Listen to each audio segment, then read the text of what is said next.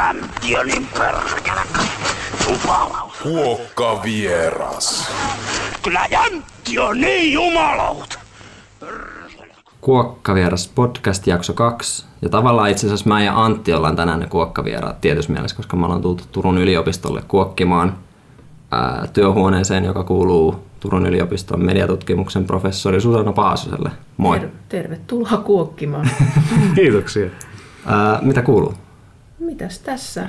Näytin juuri suomalaista pornoa opiskelijoille aamutuimaan. Joulupukkeja ja aulangon maisemia, uiveloita. Mi- Millaiset oli reaktiot? Hieman hämmentyneet, mutta, mutta se, se on aika tota, ensimmäistä kertaa kun näkee, niin onhan se huomion arvosta tämä Suomi-pornon suomalaisuuteen keskittyminen aika kirjaimellista. Suomen lippuja, Suomi-tyttöjä, kansallismaisemia, kailevalaista mytologiaa ja mäkihyppytorneja. Onko sille suomalaiselle sitten merkitystä, että missä se porno on tehty? Onko se yleensäkin merkitystä katsojalle, että missä se on tehty? Onko se tämmöistä kansallisajattelua? No se, mitä takana. nyt tällaisia hakutuloslistauksia on, vaikka Pornhub, jossa nyt on ihan valtava määrä käyttäjädataa, ja miten ne sitä, sitä tota, infografiikkana esittelee, niin sen, siinä on huomattavissa oikeastaan maasta riippumatta. Ne suomitulokset on kyllä vähän omituisia. Mutta että yleensä sen maan hakusanoista suosituimpia vaikkapa Englannissa on englantilainen tai brittiläinen. Eli tietyllä tavalla se kansallisuus näyttää olevan jonkunlainen, ei nyt ehkä fetissi, mutta ainakin arvo sinänsä. Mutta siis suomalainen tuotantohan on, on hirveän pientä ja sitten se, miten sitä keskustellaan vaikkapa netissä, niin ei välttämättä aina, aina hirvittävän positiivisessa sävyssä koskien sen teknistä ja esteettistä laatua. No ja muuten puhuit noista graafeista ja nimenomaan Pornhubin statistiikoista. Mä kysyin eilen Twitterissä, että meillä on tämmöinen podcast tulossa, että mitä haluaisit kysyä henkilöltä, joka työssään erikoistuu pornon tutkimiseen, niin joku heitti just nämä Pornhubin graafit, ja ne on ihan siis mun mielestä ne on ihan käsittämättömiä siis siinä, että esimerkiksi oli Super Bowl, ja heti kun Super Bowl alkoi, niin siinä näkyy heti lasku niissä kävijätilastoissa, ja sitten oliko se niin, että oliko se nyt Seattle, joka voitti? Mä en seuraa Olisiko siis ollut? yhtään. Mutta siis kuitenkin siis, että sit se voittajajoukkue, niin kuin, ne jotka sieltä voittajajoukkueen paikkakunnalta, ei anteeksi häviäjäjoukkueen paikkakunnalta, niin ne alkoi palaamaan sinne, kun huomasi, että peli menikin huonosti. Siis että joku niin kuin pornosivu itsessään on vain indikaattori sille, että mitä maailmassa tapahtuu. No siis Se se, on niin tuntuu- suuri, koska siinä on seit, onko se 17 miljardia käyntiä vuodessa. Että se, siis heidän ei pelkästään, oletan, että se ei ole pelkästään se Pornhubin sivu, vaan niiden verkosto, johon kuuluu siis kaiken maailman Tube-sivustoja. Ja, Et se on niin paljon klikkauksia, että ne pystyy generoimaan sellaista käyttäjädataa, mitä ei ole muilla keinoilla pystytty hankkimaan. Että ylipäätään me tiedetään hirveän vähän pornon kuluttamisesta halki eri vuosikymmenteen. Eli tämmöinen automaattisesti generoitu käyttäjädata, josta sit voi tehdä näitä ikään kuin määrällisiä analyysejä, niin se on ihan, ihan uutta. Että se kysymykseen siitä, että mitä väliä suomalaisuilla on esimerkiksi valmistus viitekehyksenä suomalaiselle pornokuluttajalle, niin eihän me nyt oikeastaan tiedetä, koska ei sitä ole koskaan tutkittu. Että se mitä tiedetään on just jotkut nettikeskustelun pätkät, missä, missä tota valitetaan, että on, on liikaa meikkaamattomia finnejä takapuolessa. toi, Esimerkiksi.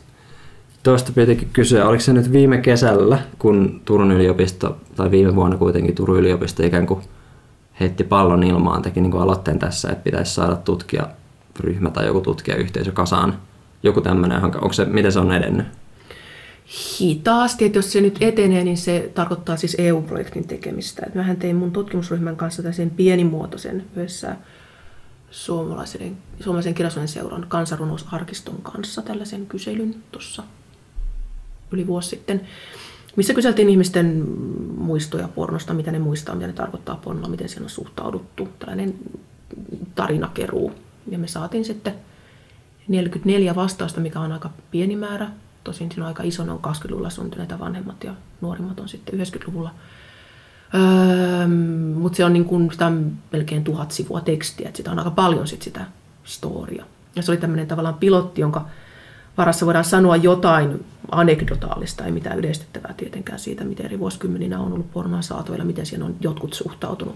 Sitten meillä on tukena on näitä Osmo Kontulan ja Elina Haavionmannilan tekemiä isoja survey-tutkimuksia, missä on kysytty yleisesti, että etkä oletko katsonut jotain pornoksi mieltämääsi, kyllä ei, mitäs mieltä olet, mutta sinähän ei sen tyyppinen aineisto ei kerro mitään siitä, mitä ihmiset on kattonut, missä tilanteessa, kenen kanssa, mikä oikeasti on aika kiinnostavaa.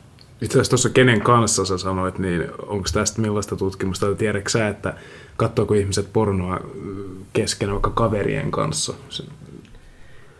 No siis siitähän on hirveän vähän. Ainoa isot, isot tällaiset käyttäjätutkimukset, mitä on tehty, on Australiassa 2003-2005 suunnilleen, 2006 ehkä. Oli tämmöinen, missä oli yli tuhat informanttia, jota haastateltiin, ja oli survey-tutkimus, joka oli vielä isompi, ja tehtiin sisältöanalyysiä suosituimmista leffoista. Niin siinä on, on jonkun verran tällaista, siis ihmiset on hyvin erilaisia ylipäätään, mitä tulee seksuaalisuuteen, on hyvin erilaisia, mitä tulee median käyttöön, että jotkut nimenomaan tykkää hakea virikkeitä, jotkut tykkää kaveriporukassa katsoa, jonka mielestä se olisi niin kuin karmein ajatus koskaan olla niin kuin kenenkään muun nähtävillä, kun, kun katsoo sitä, mistä tykkää, että se olisi niin kuin noloa. Et siinä on iso variaatio. Sitten on toinen tutkimus, mikä on, on brittiläinen, missä on 5500 muistaakseni vastaajaa eri puolta maailmaa, mikä on nettipohjainen kysely. Mun niille, niille rahoitusta sen datan analysointi, eli meillä on niin alustavat tulokset ollut kohta kolme vuotta, mutta, mutta tota, se on niin iso se tekstimäärä, että ne, ne ei pysty muilta töiltään sitä analysoimaan. Niin idea siis tässä EU-hankkeessa olisi sellainen, että saataisiin nämä britit ja nämä tutkimusverkostot aktivoitua, että voitaisiin tuottaa jotain tietoa siitä, miten pornoa kulutetaan Euroopassa, koska siitähän on paljon oletuksia. On valtavasti oletuksia siitä, mitä pornon vaikutukset on esimerkiksi, mutta ne tutkimus tulokset, mitä on, on aika kiistanalaisia ja täysin ristiriitaisia.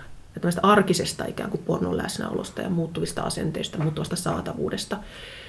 Tiedetään hyvin vähän ja vielä vähemmän tiedetään pornotuotannosta niin kuin työnä. Tiedetään siis se, että Euroopassa esimerkiksi 90-luvun alussa, kun vanha systeemi romahti, niin tuotantoa, länsimaista tuotantoa tuotiin Unkarin ja Tsekkeihin, jossa oli niin kuin aika kehittynyt Unkarissa elokuvateollisuutta, halpaa työvoimaa. Ja se vaikutti siihen ihan millaista pornotyö oli ja millä ehdoilla. Mutta siitä tiedetään joitain niin kuin hyvin yksittäisiä anekdotaalisia juttuja. Ylipäätään mitä tulee mediahistoriaan, niin, niin porno on yksi niitä osa-alueita, joista meillä on hirveän vähän tietoa, valtavasti oletuksia ja jota kierrellään mediahistorian kirjoittamisessa niin kuin todella systemaattisesti. Miksi? Sitä, se pidetään asiattomana jotenkin niin kuin ei oikeaan mediaan kuuluvana. Esimerkiksi Suomessa on tehty aikakauslehdistön historiikkeja, suom, suomalaiset aikakauslehdet käyty lävitte. Mitä on ollut, mitkä ne levikit on näin. Niissä, niissä ei ole mukana NS-miesten lehtiä, vaikka 70-80-luvulla niitä oli aika monta. Ja suosituimmat, kuten Urkki Erotiikan maailma, esimerkiksi niin levikki per numero oli 100 000. Ei ne ole erityisen pientä kulttuuria hymyllä oli miljoona levikkeet, totta kai se oli pienempää, mutta aika näkyvää ja, ja niin kuin volyymiltaan isoa, mikä on jotenkin vaan kadonnut. Elokuvahistoriaa kun kirjoitetaan, niin harvemminpa siellä nyt pornoa mainitaan. Jopa kun on kirjoitettu netin tai webin historiaa, niin siitäkin on nostettu pyyhkimään porno pois, mikä on jo saavutus, koska pornohan konkreettisesti vaikutti siis siihen, miten webbiteknoita kehitettiin. Streaming-video, kuka sitä tartti 90-luvulla ja, tai kellä oli varaa maksaa palveluiden kehittämisestä, tai luottokorttimaksusysteemit, kuka maksoi mistään webissä. Ei siis Amazon.comin tapaset, ei ne tehnyt rahaa 90-luvulla ollenkaan. Peliteollisuus nousi vasta paljon myöhemmin. Musiikin nettilevitys, no eihän siitä nyt kukaan maksanut 90-luvulla. Ja tämä on sen, mikä hosting palvelut, siis kaikki sen tietää, jotka yhtään nettiä on tutkinut, että näinhän tämä meni, mutta ei sitä koskaan voisi arvata, jos lukee tutkimusta tai jos lukee ylipäätään tutkimuksia siitä, mitä ihmiset on netissä tehnyt, niin siitähän tämä on myös siivottu pois systemaattisesti. Voiko se johtua siitä, että tutkija leimautuu tutkimalla näitä asioita tietynlaiseksi tutkijaksi, tai pelkääkö tutkija tämmöistä tietynlaista leimautumista sillä, että he alkaa tutkimaan pornoa, ja siksi sitä ei ole tutkittu? No, se on vähän, niin kuin, vähän riippuu tulokulmasta, että Mä sanoisin, että jos nyt tutkii niin webihistoriaa ja siinä tutkii yhtenä osa jotain niin kuin pornon vaikutusta, niin eihän se nyt ketään leimaa. Se nyt antaisi vaan vähän niin kuin täydemmän kuvan siitä, mitä on tapahtunut. Mutta ylipäätään jotenkin pornoon liittyy ajatus siitä, että se ei niin kuin osa sitä mediakulttuuria. Että se on joku semmoinen juttu, joka tunkee sinne meidän kulttuuriin jostain. Vaikka itse asiassa liikehän on eri päin, että se on osa kulttuuria, koittaa siivota koko ajan pois. Mutta sitten mitä tulee niin kuin leimaantumiseen pornotutkijaksi, niin se on vähän eri juttu. koska Yhdysvalloissa ja Britanniassa etenkin pornoon liittyvät keskustelut on äärimmäisen polarisoituneita. Eli on hyvin voimakas tällainen antipornokanta ja sitten on hyvin voimakas tällainen pro-sex-kanta. Ja mun niin lähtökohtana se tuntuu aika omituiselta, että ennen kuin tutkii mitään, niin täytyy valita puolensa ja sen mukaan valita, miten tutkii tai mitä tutkii. Että eihän siinä ole mitään, eihän se ole kestävä lähtökohta mihinkään. Onko Suomessa tämmöistä jaottelua? No on se tunnistettavissa, mutta ei se niin kuin ole. Se on julkisessa keskustelussa kyllä. Onko porno hyvä vai paha? Mä oon vastannut siihen aika monta kertaa. Mm. Siis, että kysymys on väärä. Vastaukseni mm. siihen porno on lajityyppi ja sen sisään mahtuu kaikenlaista. Ja se, että tutkii yhtä aineistoa, ei kerro kauheasti mistään muusta, koska porno lajityyppinä pohjaa nimenomaan sisäisille eronteoille, ehkä enemmän kuin mikään muu populaarilajityyppi. Näin mä sen miettisin. Mutta Yhdysvalloissa liittyen siihen, että siellä tämä pornovastainen kanta on niin voimakas, etenkin Itärannikon yliopistoissa, niin siellä käytännössä, jos teet väitöskirjaa, tutkit pornoa, niin eipä ole hirveän hyvät chanssit, että tulee rahoitetuksi, mikäli ei tee tietynlaista tutkimusta. Ja sitten taas ihmiset, joilla on täysprofessuuri, niin kuin tenure, niillä on kyllä, ne pystyy sitä tekemään tiettyyn mittaan saakka, mutta se toimijuuden tila on ihan erilainen. Eli siinä se etenkin näkisin, että brittiläisessä ja, ja tota, yhdysvaltaisessa ympäristössä, jossa oikeasti on näitä pornosotia vielä käydään, niin tota, se leimaantuminen on ongelmallista urakehityksen kannalta. Se ei täällä, mä, mä nyt en piittaa lähtökohtaisesti siitä, että kutsutaanko mua pornoprofessoriksi, että jos se nyt jollekulle tuottaa jotain hupia, niin, niin siitä vaan. Koetko sä, että sä oot leimaantunut? No siis mä kuulen sitä aika paljon. Ja totta kai mä oon leimaantunut siinä mielessä, että mä oon tutkinut pornoa tusinan vuotta ja mä oon julkaistu siitä aika paljon. Siis muutaman kirjan ja, ja artikkeleja sinne sun tänne, että siitähän mut tunnetaan ehkä, jos nyt jostain tunnetaan ylipäätään. Öm, mutta siis kyllä mä tuon muutakin tutkinut. mutta ei siis, mulle se on henkilökohtaisesti ihan, ihan sama tekevää. Koetko se jotenkin, ähm, tai suhtaudutaanko, tai koetko jotain epämääräistä suhtautumista sen takia, että sä tutkit pornoa ja sä oot nimenomaan nainen. Toivottavasti sä et pahastu tästä kysymyksestä siis, koska mä esittäisin tämän täysin saman kysymyksen myös miehelle, että miten miehen tutkitut, ää, mihe, miten mies tutkijaan suhtauduttaa siksi, että hän on mies? No mä sanoisin, että jos mä olisin mies, niin mä en voisi tehdä tätä tutkimusta sillä tavalla, kun mä oon sitä tehnyt. Koska kokemukseni mukaan myös Suomessa, jos pornoa tutkii tutkisi samalla ottelulla, koska muhan motivoi uteliaisuus. Mä oon, mä oon kiinnostunut tästä lajityypistä ylipäätään siitä omituisuudesta, mikä siitä, sitä koskemaan tutkimukseen liittyy, että sitä ei ole juuri tehty ja ole kauhean kunnianhimoista ollut. Mutta jos mä samoista lähtökohdista tutkisin, niin mä luulen, että mun motiiveja epäiltäisiin ihan eri tavalla. Se, että mä tuun feministisestä mediatutkimuksesta, niin oletetaan, että mun motiivini on jotenkin puhtaat, mitä ikinä se tarkoittaakaan. Siis helpommin sanoisin. Että mä oon kuitenkin saanut julkista rahoitusta tälle tutkimukselle tai nyt itse asiassa julkista, mutta rahoitusta kuitenkin, siis kolmevuotisen rahoituksen. Ja mä oon jopa saanut palkinnon työstäni. Ja jos mun työstä on tullut, niin mä veikkaan, että osittain se tulee sitä pornotutkimuksesta. Siis Suomalaisen tiedeakatemian palkinnon. Että tämä olisi epätodennäköistä esimerkiksi Pohjois-Amerikassa. Mutta esimerkiksi Harri Kalha, joka johti Pornoakatemian nimistä tutkimushanketta taidehistorioitsija, tuossa 2005 hujakoilla niin tota, siitähän tuli välikysymys eduskuntaan, että saako tällaista rahoittaa Suomen Akatemia. Ja hän sai myöskin vihapostia kollegoiltaan Helsingin yliopistossa, että en tiedä nyt koskaan, että vihaat naisia noin paljon, ihan vaan sen takia, että tutkia pornoa. Vaikka heidän lähtökohtansa ei sinällä ole kahden erilaiset kuin mitä, mitä mulla on ollut. Mistä sä luulet, että tuommoinen johtuu? Onko se sitten, että porno vaan universaalisti käsitetään sellaiseksi, että siinä mies alistaa naista ja that's it. Että sit jos on mies tutkija, niin siinäkin on ikään kuin asema lukkoon lyöty tai jotain. No siis tähän perinteiseen tällaisen niin antipornofeministiseen kantahan liittyy se tulkinta siitä, että porno on paitsi niin kuin naisiin kohdistuvan väkivallan dokumentaatiota, niin ylipäätään lisää naisiin kohdistuvaa esineellistämistä ja väkivaltaa. Tämä on tämä 70 yhdysvaltalainen argumentti, joka on ihan vielä voimissaan, että se porno esineellistää nimenomaan. Ja sitten, sitten tässä puhutaan nimenomaan heteropornosta eikä mistään muusta pornosta, että se on aika, aika rajattua. Ja useimmiten valitaan sitten sellaisia esimerkkejä, ja niitä nyt löytyy tietenkin, jotka kuvittaa tätä kantaa. Mutta sitten on myös oletus, että porno on mieskulttuuri, että se miehet tekee pornoa miehille var, miehiä varten. Historiallisestihan se on ollut herrasmieskulttuuria lainausmerkeissä sisäistä, jonka päässä on rajattua. Siis miettii 1200-lukua tai tai 1900-luvun alkupuoltakin vielä.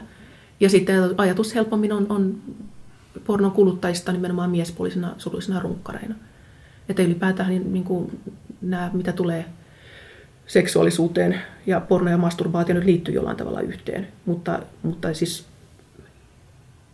jos, jos miespuolinen tutkija tutkii pornoa, niin se surullisen runkkarin leima on jotenkin, se, se on jossain niin kuin, ehkä helpommin jossain takavasemmalla, vaikka sitä suoraan ei sanottaisikaan. Että jotenkin motiivi on vähän semmoinen, niin kuin, että sitä kuitenkin kuumottaa ja sen takia se tätä tutkii. Ja sehän on epäilyttävä lähtökohta tietenkin monen mielestä tutkimukselle.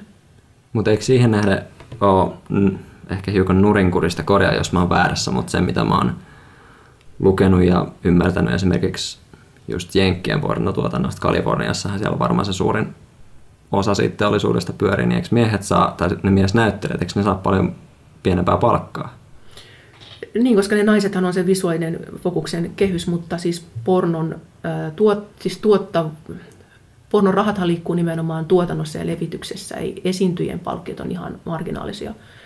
Äh, mutta tämähän on muuttunut tämä talous siinä mielessä, että, että harrastelijapornon kasvanut suosio, ylipäätään nettilevityksen voimakas läpilyönti Tube-sivustojen myötä 2005 eteenpäin on haittanut sen, että tallenne myynti on laskenut aika radikaalisti, tai se lasku on kasvanut, DVDtä harva nyt ostaa, mikä tarkoittaa, että nimenomaan länsirannikon niin kuin San Fernando Valleyn teollisuus, Vividit ja muut, niillä ei mene enää niin hyvin kuin on mennyt. Eli se tuntuu siltä, että se kannattavuus on siirtynyt yhä korostetummin levitykseen tuotannosta. Mistä nämä tota, esimerkiksi nämä Tube-sivustot, jotka tarjoaa ainakin loppukäyttäjälle usein ilmaiseksi tätä materiaalia, mistä he tekevät rahansa, koska he ei tosiaan myy sitä fyysisenä tuotteena tai se voi olla jotain dollarilla saat ostaa VIP sisäänpääsyn, mutta mä uskoisin, että se on pieni osa, joka semmoiseen kuitenkaan pistää rahoja enää nykyään. Niin millaisia ansaintamalleja pornolla nyt sitten 2014 on? No siis sehän on YouTuben mallinnos kaikki nämä tubit on ottanut mallinsa YouTubesta, jolloin, jolloin myydään käytännössä mainostilaa, mutta myydään myöskin sponsoroitua näkyvyyttä.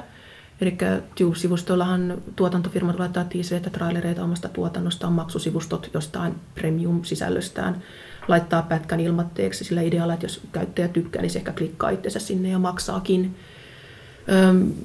Ja sitten ja, ja ideana on se, että se sivusto sinällään ei maksa sisällöstä mitään, että ihmiset sinne lataa mitä lataa ja se alusta ei mitään vastuuta siitä, että rikotaanko tekijänoikeuksia tai mitään muuta sellaista. Harrastelijatuotanto sopii tähän levittäjien mielestä oikein hyvin, koska sehän on ilmasta sisältöä.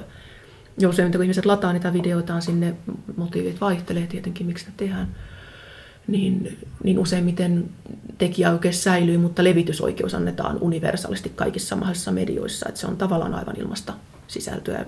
Ihmekkä, että se on aika houkutteleva, houkutteleva niin kuin levityksen kannalta. Että se pornoa on nykyään enemmän kuin koskaan saatavilla, sehän kumuloituu, mutta sitten samalla se rahan liikenne on vähän muuttunut ja kannattavuus on pudonnut, mikä näkyy sitten jo tekijöiden palkoissa ja tällaisissa asioissa, mikä liittyy myyntiin erityisesti.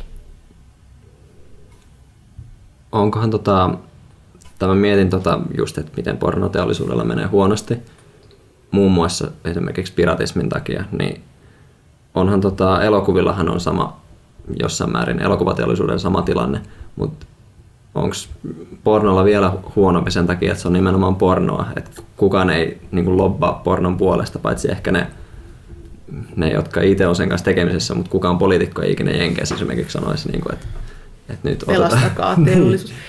No siis pornon, nettipornohan pidettiin pitkään tällaisena ikään kuin, tai porno ylipäätään tällaisena niin kuin, mikä on recession proof, siis tuotannon alana, teollisuuden alana, joka, johon lamat ei vaikuta tai talouden nytkähtelyt millään tavalla.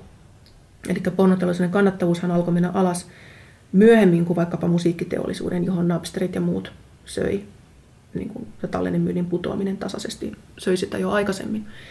Eli vertaisverkoissa Jakaminen on yksi varmaan tekijä, siis torrentit ja muut. Ö, mutta isompi muutos mielestäni on tapahtunut vain pornon kuluttamisen muodossa. Siis siitä ajatuksena se, että katsoisi jotain kolme tuntista DVDtä saattaa tuntua vieraalta, kun se oli vielä niin kuin normina jo kymmenkunta vuotta sitten, koska sehän on, on lyhyttä klippiä, se rytmi on ihan erilainen. Että on niin kuin joku 20-minuuttinen pätkä on jo pitkä, että käyttäjät on kelaa itse siihen keskelle katsoukset, että löytyykö sieltä mitään. Ja ylipäätään se valinnan vapauksien lupaus, mikä liittyy näihin Tube-sivustoihin. Että ei tarvitse klikata itseään loputta niin pop-upien kautta, niin kuin 90-luvulla esimerkiksi täytyy löytääkseen jotain, joka on ehkä kiinnostavaa, mutta ei voi tietää ennen kuin on klikkailut paljon. Niin se käyttö, ei se, se pelkästään käyttöliittymäkysymys, vaan minusta se on ylipäätään liittyy tähän kulutuksen rytmiin ja siihen, mikä se tuote on, mitä kulutetaan. Että se perusyksikkö on episodi, ei, niin kuin, ikään kuin pornoepisodin elokuvan yhtenä pätkänä, eikä, eikä semmoinen niin kertomuselokuvan mittainen tai, tai vielä pidempi. Että, että sinällään mä en ole hirveän huolissani niin kuin pornoteollisuuden tulevaisuudesta tai, tai pärjäämisestä. Kyse on ehkä enemmän näiden niin kuin isojen studioiden niin kuin private, vaikkapa Euroopassa tai Vivid. Länsirannikolla niiden, niiden perinteisen mallin kriisistä ja toisaalta jotkut Hustlerit ja Playboythan on brändännyt itsensä elämäntyyli niin kuin brändeiksi. Ihan selvästi myydään, myydään jumppereita ja lippiksiä ja muistikirjoja omissa Hustler-kaupoissa ja tällaisissa, jolloin on siirretty aika paljon siitä heidän ydinalueosaamisestaan, eli lehtituotannosta, koska lehtien myyntiä jatkuvasti laskee. Onko se lähtökohtaisesti jotenkin positiivinen asia vai negatiivinen asia, että nyt meillä on tosiaan joka vuosi enemmän ja enemmän, enemmän kuin koskaan pornoa saatavilla helpommin kuin koskaan? Voiko tämmöistä arvokeskustelua käydä siitä, että se olisi hyvä tai huono asia, että meillä on sitä paljon saatavilla? Ei, mun mielestä se ei ole, se ei ole arvokysymys, koska silloin pornosta ylipäätään on aika, vaikka mä te, tiedän tekeväni sitä jatkuvasti, että puhun yleistasolla porno, porno, porno, mutta kun sehän ei sinällään tarkoita hirveän paljon yleiskäsitteenä. Että mun mielestä silloin kun puhutaan jostain ongelmallisuudesta tai ongelmallisuuden puutteesta, niin täytyy puhua aineistoista niin kuin konkreettisten esimerkkien kautta ja se vaatii empiiristä tutkimusta. Koska pornotutkimuksen ylipäätään ongelma ja pornon liittyvien keskustelujen ongelma on se, että ihmisillä on joku mielipide usein puolesta vastaan. Ja sitten valitaan esimerkit, että tukee omaa lähtöoletusta. Ja sehän on aivan sietämätöntä, eihän se johda yhtään mihinkään. Että se, mikä tämä pornon, pornon tota, kasaantuminen ja kasvava näkyvyys tarkoittaa sitä, että oikeastaan se on tarkoittanut heterogenisoitumista siinä mielessä, että se helposti saatavilla oleva porno nykyään näyttää aika erilaiselta kuin se näytti 80-luvulla lehtiaikana tai, tai VHS-levityksen aikana. DVD toi vähän lisää variaatiota, mutta ei nyt niin merkittävästi. Et yhtäältä kaikkia niin kuin historiallisia pornoja, vaikka 70-luvun kasimillisiä, löytyy runsaasti netistä, jos joku nyt niistä on kiinnostunut, harrastelijasisältöä, kaikenlaisia seksuaalisia, seksuaalisia alakulttuureja, on ne sitten jotain ilmapallofetisistejä tai ponileikkiöitä, niin, niin tavaraa löytyy eri tavalla kuin vaikka lehdistä tai jostain postimyynti VHS-katalogista 80-luvulla. Että yhtäältä siis nämä henkilökohtaiset ja yritysten pornoarkistot on hiljalleen digitoituu ja sitä kautta pääsy kaikenlaisiin historioihin ja alakulttuureihin ja erityisyyksiin kasvaa. Ja samalla se valtavirta, joku Pornhub nyt on aika valtavirtaa, koittaa tuoda sinne palettiinsa kaikkea mahdollista, yllättävää tai hauskaa tai todella vaan niin kuin omituista, jotta ihmisten huomio kiinnittyisi, mikä aiheuttaa sen, että se mainstream jatkuvasti myöskin se valtavirta on aika epämääräinen käsite näinä päivinä, koska kun lainaillaan niistä alakulttuureista ja, ja tavallaan fetisseistä huomioarvon mielessä. Se ei tarkoita sitä, että se porno, joka nyt on suosittua, olisi erilaista kuin, niin kuin perusakteiltaan tai konventioltaan kuin 20 vuotta sitten. Itse asiassa päinvastoin se on sangen samanlaista, mutta sitten on enemmän, enemmän variaatiota ja kaikenlaiset alakulttuurit on tunnistettavampia sitä kautta, että ne, ne on vain näkyvämpiä. Et se maisema näyttää aika erilaiselta ja tässä, tässä nettilevitys ja digitaalinen tuotanto ei ole mitenkään ollut instrumentaalista siis siinä mielessä, että, että tota, vaan se on aiheuttanut itse asiassa näitä muutoksia. Tästä teknologia ja, ja tämä niin kuin sisällön muuton, muutos on ollut, se on siis kiinnostava keitos, mutta, mutta sanotaan, että sillä levitysteknologialla etenkin, mutta myöskin sillä, että itse kullakin on, on tota videokamerat taskussaan verrattuna 80-luvun VHS-kulttuuriin ja siihen liittyvään vaikka harrastelijapornon levitysongelmiin, niin sehän on ihan erilainen maisema.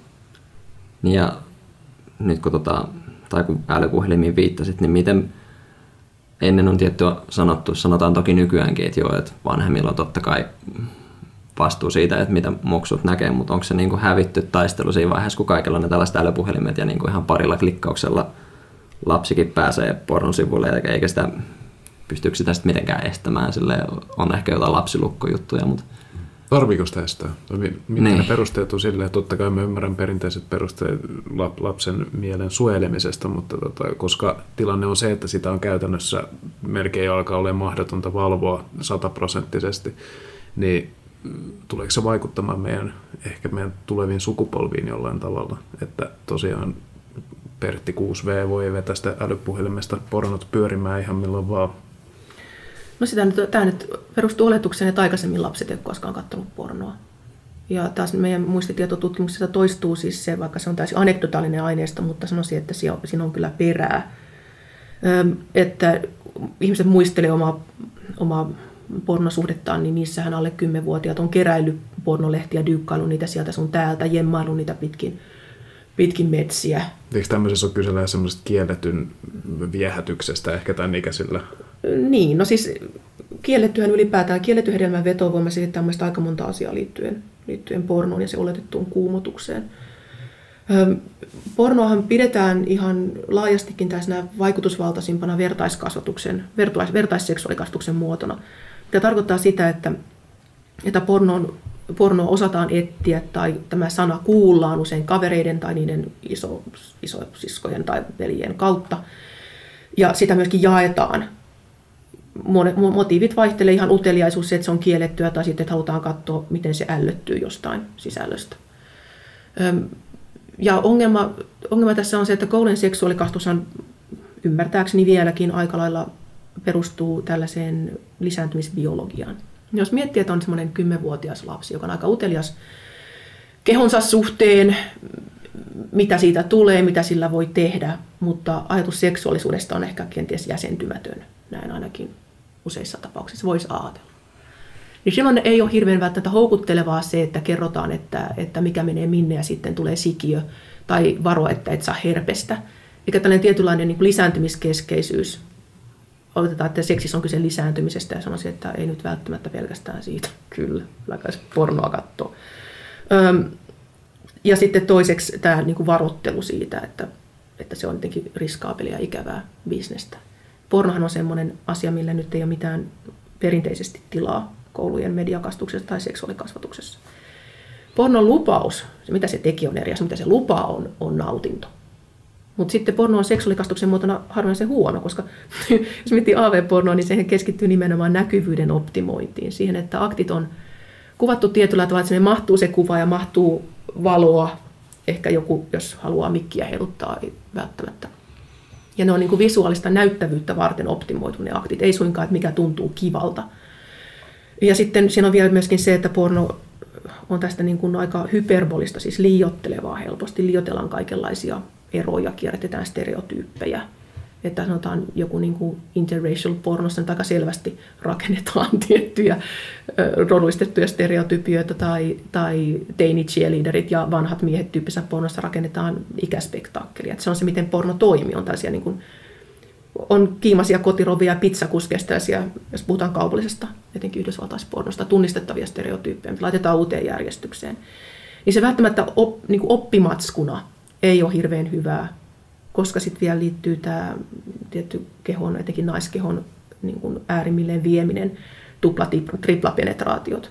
Niin jos nyt ei hirveästi kokemuspohjaa siitä, mitä ehkä tykkäisi tehdä tai mikä olisi hauskaa, niin se voi olla kieltämättä hieman hankalaa tällaisena käyttöliittymänä. Eli siis mä nyt puhun vähän liikaa, mutta siis pointti siinä on, että, että ongelma mun mielestä pornoon liittyen on se selittävän kehyksen puute. Että, että pornoa lapset ei saa katsoa, mutta ei kerrota, miksi ne ei saa katsoa, eikä ne, jotka sitä etsii, ei välttämättä tiedä, mitä ne etsii tai mitä sieltä pitäisi löytää. Että sillä ei mitään viitekehystä, koska aikuiset on niin urpoja tämän aiheen kanssa. Että siis sel- selittävä viitekehys. Sehän on kaikki, mitä siinä oikeastaan vaaditaan. Toinen kysymys on se, että tarvitseeko sen kuusivuotiaan surffata netissä ylipäätään vapaasti. Niin kuin, että tässä on kyse muista vain aikuisten urpoudesta monella, monella tasolla. Että kyllä niitä änkkäreitä niin voi pelata ihan lataamalla sen pelin siihen. Niin, onko se pakko ostaa tällaista puhelinta kuusivuotiaalle edes? Niin. Niin, se on myös hyvä kysymys. Ei osaa kirjoittaa, mutta pitäisi kuitenkin. Niin. Eli, eli me tarvitaan siis äh, opettavaa, neuvovaa pornon katselu- ja suhtautumiskoulutusta. No, mä, mä, mä oon vähän niin kuin kansankynttilä siis siinä mielessä, että mun mielestä, mun mielestä porno pitäisi olla teemana koulujen seksuaalikasvatuksessa ja mediakasvatuksessa. Mikä ehkä, jos miettii tätä kielletyn hedelmän vetovoimaa, on vaikka valmiin tapa tappaa se. Ö, mutta siis tämän selittävä viitekehys. Koska se taas, jos miettii näitä auttavia linjoja, mihin, mihin lapset, nuoret soittaa kysymyksiä liittyen pornoon, on hyvin samantyyppisiä. Pitääkö oikeasti olla sellaista? Entäs kun mun penis nyt ei ole, se ei ole semmoinen 30 senttinen, miten mun täytyy suhtautua tähän ja odotetaanko multa tätä. Siis sellaista aika, aika tietynlaista niin suoraa itsensä peilaamista pornokuvastoihin. Ja sitten kun ottaa huomioon, että porno, että vaikka voi sanoa, että lapset nyt on aina ollut uteliaita ylipäätään kielletyn suhteen, mutta myös kehollisuuden suhteen, mutta onhan se porno erilaista nykyään kuin se oli 80-luvulla. Koska nyt... liittyy näihin erityisyyksiin ja kaikkeen tällaiseen ällötyspornon nousuun. Että jos nyt ensimmäisiä, ensimmäisiä kohtaamisia pornon on Two Girls One Cup, niin, niin voihan se herättää nuoressa sielussa vähän kysymyksiä. Se voi herättää vanhemmassakin sielussa vähän kysymyksiä, mutta tota siis, äh, nythän on joku aikaa tässä ollut, sen olet varmaan törmännyt termiin naisille suunnattu porno, naisille tehty porno, naisporno, miskä sitä sitten kutsutaankaan. Niin voisiko siinä olla jonkunlainen uuden aallon alku, kun kyseessähän on selkeästi ehkä sensuellimmin tehty porno, jossa ei välttämättä näytetä kovaa penetraatiota niin paljon, joka on selkeästi tämmöisellä ehkä naistereotypian edellä tehtyä pornoa, jossa ollaan sensuellimpia jollain tavalla, niin voisiko, onko tässä jonkunlaista uutta aaltoa huomattavissa vai onko tätä tehty aina? No sitä on tehty. Siis miettii Emanuelle ja miettii Candida Royalen niin tästä siistittyä naisille ja heteropariskunnille suunnattua pornoa. Se on sitä samaa, tämä Candida Royal-tyyppinen porno, jota myöskin seksuaaliterapeutit ja naistenlehdet suosittelee pariskunnille, joiden intiimielämä on lopahtanut ikään kuin virikkeeksi. Mutta minusta siis kun puhutaan seksuaalisuudesta ja pornosta ylipäätään, niin, niin ei voi tehdä yleistyksiä sukupuolen perusteella siitä, mistä naiset tai miehet tykkää. Ihmiset tykkää hyvin eri asioista ja eri syistä. Ja mun mielestä on aina vähän omituinen ajatus siitä, että, että joku niin kuin eksplisiittisuus on se, mitä jotenkin naiskuluttajat erityisesti kiertäisi. Se ongelma lähinnä haastattelututkimusten perusteella, ne vähän mitä on, liittyy siihen, että peruspornon konventiot – niin kuin loskat naamalle tyyppinen estetiikka ei nyt välttämättä ole se, mikä, mitä kaikkien naiskutten mielestä on niin kuin se hotein ikään kuin juttu katsoa. Että siinä se tavallaan ketä pannaan ja millä tavalla. Dynamiikka on se, mikä ihmisiä hiertää, ei se eksplisiittisyys tai niin kuin, niin kuin rivous. Että naiskuluttajat katsoo kaikenlaista, tykkää erilaista asioista, mutta sitten on, tämä on näkymätön kuluttamisen alue, joka on, on kirjallinen porno niin kuin ennen, ennen Fifty Shades of Greytä jo miettii Harlekinia ja niiden vähän roisimpia versioita, että nimenomaan tällainen kirjallinen itsekirjoittaminen, mutta, mutta myöskin kirjallisen erottisen fiktion, jos nyt haluan käyttää kiertoilmaisua, kuluttaminen, niin sehän on ollut vähän niin kuin naisenemmistöistä ymmärtääkseni. Tämmöisen kuitenkin. kuvan mä oon saanut jutellessani ihmisille, että, että jostain syystä naiset tykkäisivät enemmän nimenomaan kirjallisesta pornosta. Onko tämä stereotypia vai niin kuin, että siitä ilmeisesti oli jonkun näköinen Se toistuu kyllä, mutta siis täytyy taas huomioida, että naiset tykkää eri asioista. Mm. Ja totta kai. Tämä... Ylipäätään ihmiset, mutta, mutta siis se kirjainen pornohan toimii eri tavalla, koska siinä on enemmän tilaa kuvitella. Ja ylipäätään kirjallisessa pornossa siinä on myöskin siinä on erilaista tästä niin kuin halun motivointia. Jos ajattelen nyt perinteistä pornoklippiä, 15 minuuttia on aika pitkä jo, sanotaan 8 minuuttia, niin ei se nyt hirveästi motivoida, että minkä takia nämä ihmiset haluaisi tehdä, nämä viisi ihmistä, miksi ne tekee, miksi, miksi te haluaisitte ton kanssa? Se motivoi, että ne on samassa tilassa. Ei tarvitse motivoida. Ja tämä ei ole arvokysymys mulle, porno vaan toimii suorasukaisemmin. Kun taas kirjallisessa esittämisessä usein halun motivointiin uhrataan nyt ainakin sivu tai kaksi, selitetään, että miksi nämä nyt haluaisi. Ja se ikään kuin siinä on erilainen jännite silloin siinä, siinä tarinassa. Ja sitten siinä on myöskin, että kuvaillaan, mitä ne tekee, mutta siinä on niin kuin kirjallisuudessa ylipäätään on erilainen sellainen mielikuvitus, mitä tulee visualisointiin, kuin jos, jos se on valkokankalla. Mutta mä näkisin kyllä, että ne pornon, heteropornon nimenomaan konventiot on ehkä sellainen, sellainen mikä kaikkia naiskuluttajia ei miellytä. Mutta siis naispornohan nyt on tehty vuosikymmenestä toiseen ja nyt on aika aktiivistakin tällaista tavallaan feminististä queer-pornon tekemistä ollut yli kymmenen vuotta. Omia festivaaleja ja, ja tämän tyyppistä. Mutta onhan se aika marginaalista, jos miettii tätä kokonaisvolyymiä. Sä mainitsit tuossa aiemmin, äh, kun puhuit, niin ilmapallofetissin. Ja me itse asiassa, mä näytin Antille kanssa Vaistekin jutun tällaisesta se videohaastattelun naisesta, joka tekee näitä videoita. Ja siis, siinä oli, ja siis ne on ihan YouTubessa, koska niissä, ni, niissä ei ole mitään alastomuutta tai mitään. Ja sitten se oli se sitten isojen kestävien ilmapallojen päälle ja hiero itseään niihin. Ja mu- musta ne oli kauhistuttavia videoita lähinnä siksi, koska niinku oikein tuntee sen. Sama kuin joku tulee äh, sun naaman viereen ilmapallon kanssa ja uhkaa räjäyttää sen, niin jotkut ilmeisesti saa kiksejä tästä. Niin siis mun kysymys lähinnä se, että mikä, mikä oikeastaan määritellään pornoksi? Jos, tää, jos, tää, jos tällainenkin jollekin porno vai onko, jos elokuvassa on, sanotaan ihan siis valtaviran elokuvassa vähän astetta paljastavampi seksikohtaus, niin onko se sitten pornoa?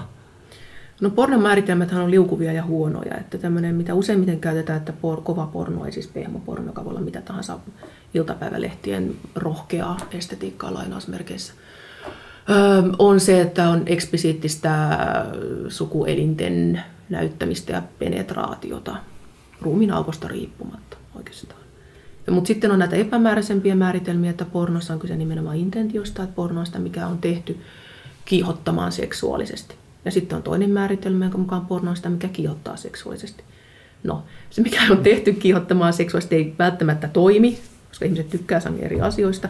Ja toisaalta ihmiset kokee kiihottavaksi sangen eri asiat. Ja fetissit, kuten ilmapallot, nehän tätä pakkaa sekoittaa ihan merkittävästi ja niiden näkyvyys on kasvanut kasvanut tosi paljon ja ne on aika tarkkoja. Että just tämä yksi ilmapalloartisti, Cinnamon Love, kertoi sitä, että sehän tekee siis eksplisiittistä ilmapallopornoa. Että se on tarkka, että kun kuluttajat on siis sen suhteen, että mitä sillä, paitsi mitä sillä ilmapallolla tehdään, se on tarkka, minkä kokoinen, minkä värinen. Sinisistä ei tykkää punaisista. Sitten on ihan turha koittaa mar, niin markkinoista videotaan, jos nämä sävyt on, on väärin, koska siitä ei tule mitään hyvin räätälöityä sisältöä kuluttajakunnalle. Osahan tykkää siitä, että heidät suljetaan tällaiseen valtavaan ikään kuin ilmapalloon. Mihin liittyy tämä ikään kuin hapensaannin ongelmat ja muu tällainen, että ihmiset tykkää eri jutuista. Onko sä löytänyt jotain semmoista ylämääritettä? Sä mainitsit tuossa hyvin monta erilaista pornon määritelmää, niin miten sä määrittelisit, mikä on laskettavissa pornoksi? Onko sulla mitään semmoista Onko se löytänyt mitään simppeliä tapaa määritellä? No, pornolajityyppi. Niin miettii western tai gangsterielokuva. Laityypillä ylipäätään tarkoitetaan, siis kun mä, mulle porno ei ole mikään niin kuin metafora kulttuurin rappiolle, tai että siis mä en käytä sitä yleiskäsitteenä, vaan nimenomaan mediakulttuurin laityyppi, jonka historiat on mitä on, mutta siis massatuotettu 1700-luvulta asti siitä oikeastaan voidaan puhua, vaikka termi on 1200-luvulta luvulla vasta keksitty. Öö, lajityypeissä ylipäätään on kyse siitä, että, että median tuottajat, levittäjät, kuluttajat, niillä on joku yhteisymmärrys siitä, mitä se sisältö pitäisi olla. Eli jos vaikka romanttisessa komediassa on kovaa pornoa, niin tietty genrekonventio rikkoutuu ja se ei niin kuin toimittaa homma. Tämä on, tämä on hyvin löyhä, mutta tämä on niin kuin mun mielestä ainoa, mikä oikeasti toimii. Ja tämän, tämän alla, tämän pornon alla on kaikenlaisia alagenrejä, kuten vaikkapa ilmapallojuttu, missä on tietynlainen yhteisymmärrys, mitä siinä pitää olla, että se toimii omanlaisenaan pornona, mutta nämä eri alakategoriat ei välttämättä ole tunnistettavissa pornoksi ulospäin tai muuhun suuntaan. Ja sitten tietty voi kysyä, että onko se kuinka olennaista ylipäätään tehdä jotain. Tai siis sehän on mahdotonta, mutta ylipäätään miksi vaivautua tekemään jotain definitiivistä määritelmää sille, mitä porno on tai ei, koska se jatkuvasti kuitenkin muuttuu ja nimenomaan yksi porno pyrkii erottautumaan toisesta, vaikka suomalainen porno virolaisesta tai harrastelijoiden tekemät jostain ammattilaisesta tai, tai gontsot jostain siistitystä parisuhdepornosta. Voi myös miettiä niin kuin joku Alaston Suomi, joka mielestäni on täysin kiehtova esimerkki. Aikuisten irkkalleria, että onko se pornoa, missä mielessä se on pornoa. Onko se kysymys ylipäätään relevantti? Siis mun mielestä se on, mutta, mutta se on muutakin. Se on siis se on muutakin, siinä on monta asiaa tulee yhteen. Mm onko sitä tutkittu, että mikä, ää, miksi ihmiset ryhtyy pornonäyttelijöiksi? Nyt jos ää,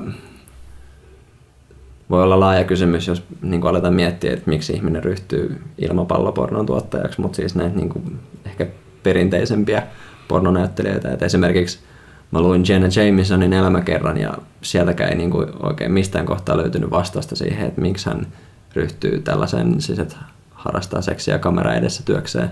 Ja muitakin haastatteluja on paljon lukenut pornonäyttelijöistä. Musta tuntuu, että se ei jotenkin ikinä tuu sieltä, että minkä takia. Vai voiko se sitten olla vaan niin, että kyse on siitä, että ehkä itse suhtautuu siihen jotenkin niin sanotusti väärin ja että ne näyttelijät vaan ajattelee, että, no, että se on paljon kevyempi asia, että miksei tekisi tätä työkseen.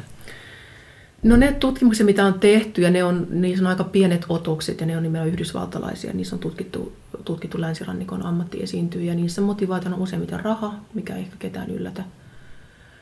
Sitten yksi, yksi on ihan siis esiintyä, halu, halu esiintyä ylipäätään, että jotkut tykkää siitä nimenomaan, että muut kattoo. Tykkää siitä, hu, ei siis huomiosta, mutta myös nimenomaan alastomuutensa esittelystä, että se on niin kuin kiksi sinällään. Mutta raha on se keskeisin, sitten on, mitkä toistuu niissä, on just tällainen niin kokeilun seikkailun haju, se nyt tuntuu tosi niin kuin raflaavalta idealta. Ja tämä on ihan sama, mitä suomalaisen Maria on sanonut, kun häneltä on asiasta kysytty, että niin on 18 vuotta, niin se tuntuu vaan, että, että, että onpas jotain ihan muuta kuin mitä oli miettinyt tekevänsä ja mikä siinä. Mutta raha keskeisimpänä motiivina, mutta tähän ei sitä sitä, minkä tekemistä levittelee harrastelijapornoa, koska se raha ei ole siinä olennaisinta, että voisi laittaa, että sitten se ikään kuin katsotuksi tuleminen tai, tai sen tuottama ilo voi motivoida sen tyyppistä toimintaa. Joillekin tietty kostopornosta on paljon puhuttu viime aikoina, se voi olla yksi motivaatio, mutta, mutta niitähän on aika vähän. Ne on hyvin anekdotaalisia, siis sellaisia mm, parinkymmenen ihmisen, tosin nämä yhdysvaltaiset, niissä on vähän isompi se otos, mutta useimmiten kun tätä on, on kysytty, ja useimmiten lähtökohta, mikä näitä ihmisiä vaivaa, miksi ne tekee jotain mm. tällaista, niin haastatellaan paria tyyppiä. Ja sittenhän siinä on myöskin, että porno, pornoammattilaisten kanssa juttelee, niin, niin usein on, on tiettyä epäluuloa. Saattaa olla toimittajia tutkijoita kohtaan, heidän motiivejaan kohtaan, koska nämä on niin puolesta vastaan rintamalinjat on niin huomattavia ja niin syviä. Eli on aika vaikeaa saada ihmisiä puhumaan myöskin siitä, miksi ne tekee asioita ikään kuin sen tietyn luupin ylitte, kuten se, että tämä on vaan ihan mahtavaa ja mä oon tosi seksuaalinen ihminen, mä haluan ilmaista itteeni, mikä on se mainoslause, mikä jonkun Jenna Jameson saattaa ainakin aikaisemmassa inkarnaatiossa on voinut esittää. Tämä loppu on varmaan hyvä kysästä vielä, Susanna Paasonen. Millaista pornoa me katsomme kymmenen vuoden päästä? No, osittain ihan sitä samaa kuin nyt. Sotaan pornon ydin, ydinalue aktit ja, ja esittämisen tavat on ollut huomattavan samankaltaisia 70-luvulta asti. Mä luulen, että mä en ole huolissani siitä, että ne olisi kauhean nopeasti muuttumassa. Öm, veikkaisin, että tämä ikään kuin heterogenisoituminen ja erilaisten alakategorioiden kasvava näkyvyys ei nyt ole lakkaamassa samaan aikaan vanhaa pornoa. On enemmän siis 20-luvun, 30-luvun historiasta pornoita välttämättä ei nykyään kaikissa muodoissaan pornoksi mieletäkään, on enemmän saatavilla, jolloin se ikään kuin pornon ja muun mediatuotannon välinen raja historiallisessa mielessä pakosti menee vähän, alkaa häilyä, että ylipäätään se ymmärrys lajityypistä voi vähän monimutkaistua. Pornosta kun usein puhutaan, puhutaan niin pornon raistumisesta ja pornon kovenemisesta, mutta mä näkisin, että kyse on fragmentoitumisesta – että siinä missä joku, joku tota, Gonzo-tuotanto, tietyllä tavalla 90-luvulla, 2000-luvun alussa vietiin kova porno niin kovasti, kun se saattoi menemään, että se menee suoraan väkivaltapornon puolelle, niin niistä toimijoistahan harva enää on itse asiassa olemassa, tai, tai ne ei, ne ei niin tuota sitä enää.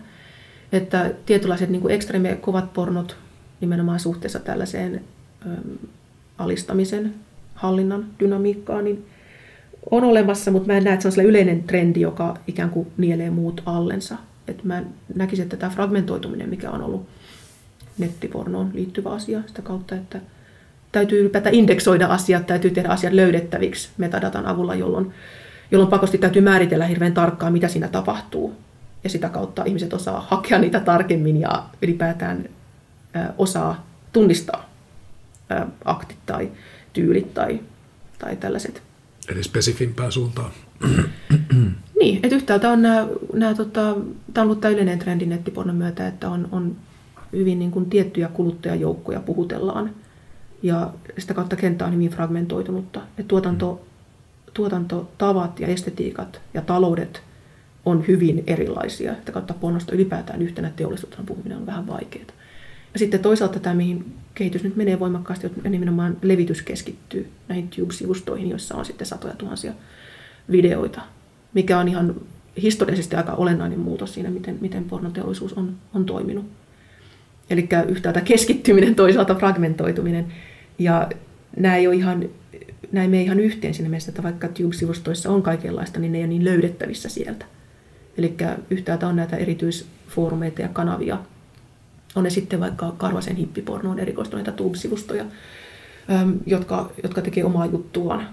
Ja sitten samalla näitä täyden palvelun taloja. Et mä veikkasin, että harrastelija, harrastelijatuotanto tulee jatkamaan voimiaan ja samalla tämä tää, tota, levityksen keskittyminen ja tuotannon fragmentoituminen.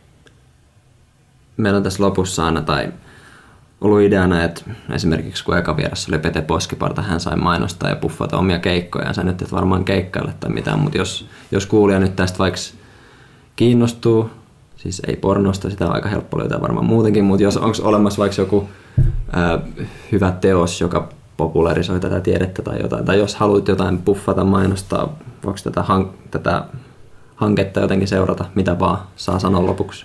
No me ollaan nyt, pitäisi ensi viikolla valmistua ensimmäinen versio meidän raportista koskien sitä muistitietoaineistoa, mitä me, missä on aika runsaasti aineistositaatteja siitä, miten eri-ikäiset suomalaiset on, on pornosta kirjoittanut. Ja se me laitetaan sitten, Jahka kun saan siihen kirjoitettua johdannon ja vähän loppuyhteenvetoa, niin pistetään se kyllä ihan, ihan tota vapaaseen jakoon netissä. Et mähän on siis kirjoittanut populaarin kirjan, tällaisen, mä oon siis tutkinut aika pitkän pornoa, ja mä huomaan, että mä puhun samat asiat. Mä oon nämäkin asiat, mitä mä nyt tässä on sanonut, sanonut aika monta kertaa, ja itseäni kyllästyttää niiden kuunteleminen. Joten mulla oli muutama vuosi sitten jo idea siitä, että, että jos mä tekisin kirjan, missä mä kirjoitan nämä oivallukseni niin lainausmerkeissä ähm, kirjamuoto, niin sitten pääsisi siitä, että se olisi sitten tehty se projekti. Ongelma on siitä, että mä oon julkaissut kolme, mitä, 13 kirjaa vissiin, jotain sellaista. Mulla ei koskaan ongelmia löytää kustantajaa. Että on ensimmäinen kirja, jonka mä oon kirjoittanut sillä tavalla, että joku oikeasti haluaisi lukea sen muukin kuin joku tutkija, jotka nyt lukee ei niin puhtaista motiiveista, kuten lukemisen ilosta, vaan ihan muista imperatiivista lähtien. Ja mulla on tosi vaikea löytää sille kustantaja. Että jos joku haluaa kustantaa, niin no, ei siitä ole kyse. Mietin siis, laitanko mä sen pdf-nä jakoon vai, vai jatkanko mä vielä tätä, tätä mun neuvottelua kustantajien kanssa. Mutta jossain vaiheessa on tulossa toivottavakseni helppolukuinen ohut kirja, jonka nimi on Pornosta, missä näitä klassisia lastuja niin pääsee sitten lukemaan. Selvä. Susanna Paasonen, kiitoksia, että olit kuokkavieraana. Kiitos. Kiitos.